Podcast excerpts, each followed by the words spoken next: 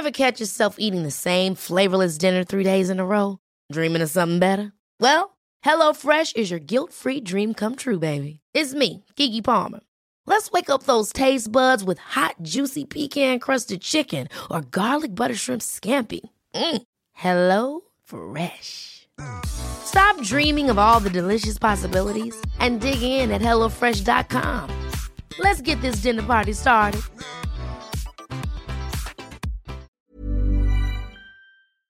Las historias de ayer viven en nuestra memoria hoy.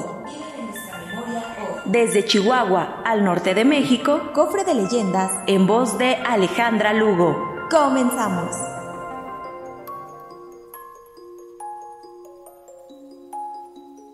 La historia de amor detrás del Palacio Alvarado. Historias de amor hay muchas, pero aquellas que tienen el ingrediente de tragedia siempre nos parecerán más apasionadas e intensas. Varios años tuvo que andar Juan Griensen por diferentes pueblos de Chihuahua buscando dónde establecerse. El músico ambulante de origen francés iba acompañado de su esposa María Zambrano, con la firme idea de echar raíces en tierras norteñas junto con sus hijos. El éxodo terminó cuando llegaron a Parral. Aquella tierra enamoró a la familia Griensen Zambrano y terminaron por quedarse a vivir ahí. Sin embargo, muchas veces el destino nos prepara sorpresas que nos cambian por completo la vida. Juan Griensen murió a la edad de 63 años en 1891 y para 1893 perdió la vida María Lucía. Así fue como Virginia, la hija mayor del matrimonio, con tan solo 22 años, tuvo que asumir la responsabilidad de sus ocho hermanos. Si bien quedaron en orfandad los niños Griensen Zambrano, Virginia se encargó de sostener económicamente a todos con el oficio que había aprendido desde niña. Y es que como costurera las mujeres más ricas del pueblo acudían a la modesta casa ubicada en la periferia para que las manos habilidosas de aquella joven les fabricara hermosas prendas que habrían de presumir en las fiestas de la alta sociedad. Y este es el punto donde nace la historia de amor. Aunque no se sabe exactamente cómo se conocieron, el joven minero, Pedro Alvarado, pidió a Virginia que lo aceptara como esposo. Y, en 1985 se unieron por lo civil. Todos los pueblos mineros comparten ese destino común de caídas y levantadas.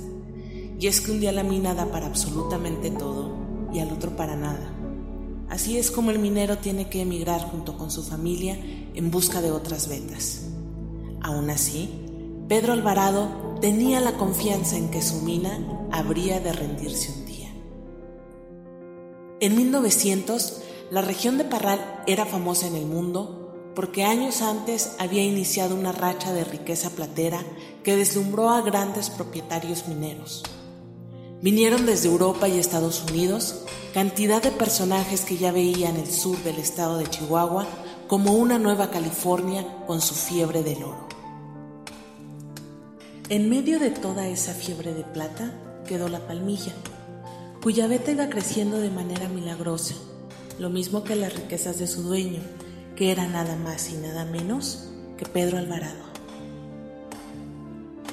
El joven y ahora acaudalado minero se hizo cargo de la familia de su esposa en cuanto contrajeron nupcias. Mientras su propio linaje iba creciendo y los años pasaban, la mina seguía produciendo, lo que lo convirtieron en el minero más rico del norte del país. Tanta riqueza llegó a acumular que incluso dicen que le ofreció al mismísimo presidente Porfirio Díaz pagar la deuda de México a Estados Unidos. También que una de las vigas de la casa era de plata pura y que en el sótano del ahora conocido Palacio Alvarado tenía escondido un fabuloso tesoro que solo los miembros de su familia habían visto. Pero la felicidad del joven matrimonio se vio opacada nueve años más tarde.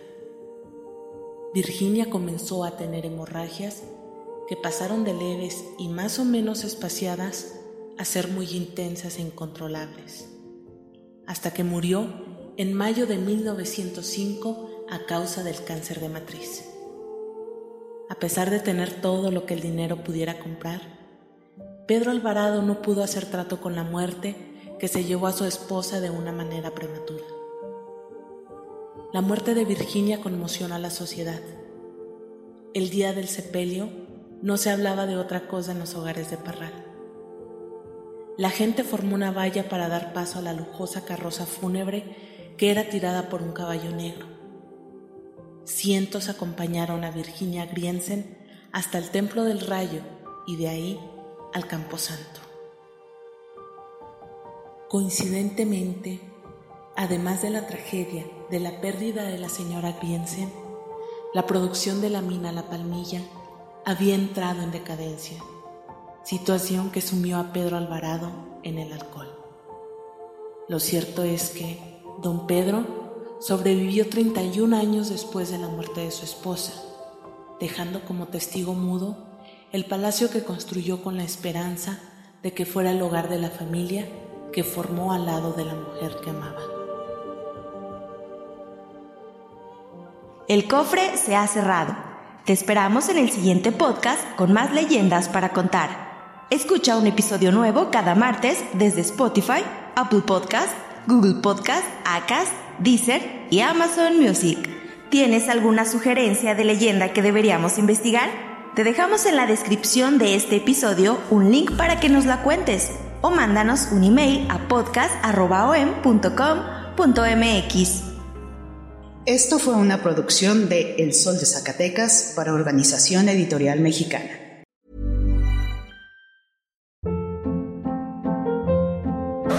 Hold up. What was that? Boring. No flavor. That was as bad as those leftovers you ate all week. Kiki Palmer here, and it's time to say hello to something fresh and guilt-free. Hello Fresh. Jazz up dinner with pecan-crusted chicken or garlic butter shrimp scampi. Now that's music to my mouth. Hello Fresh. Let's get this dinner party started. Discover all the delicious possibilities at hellofresh.com.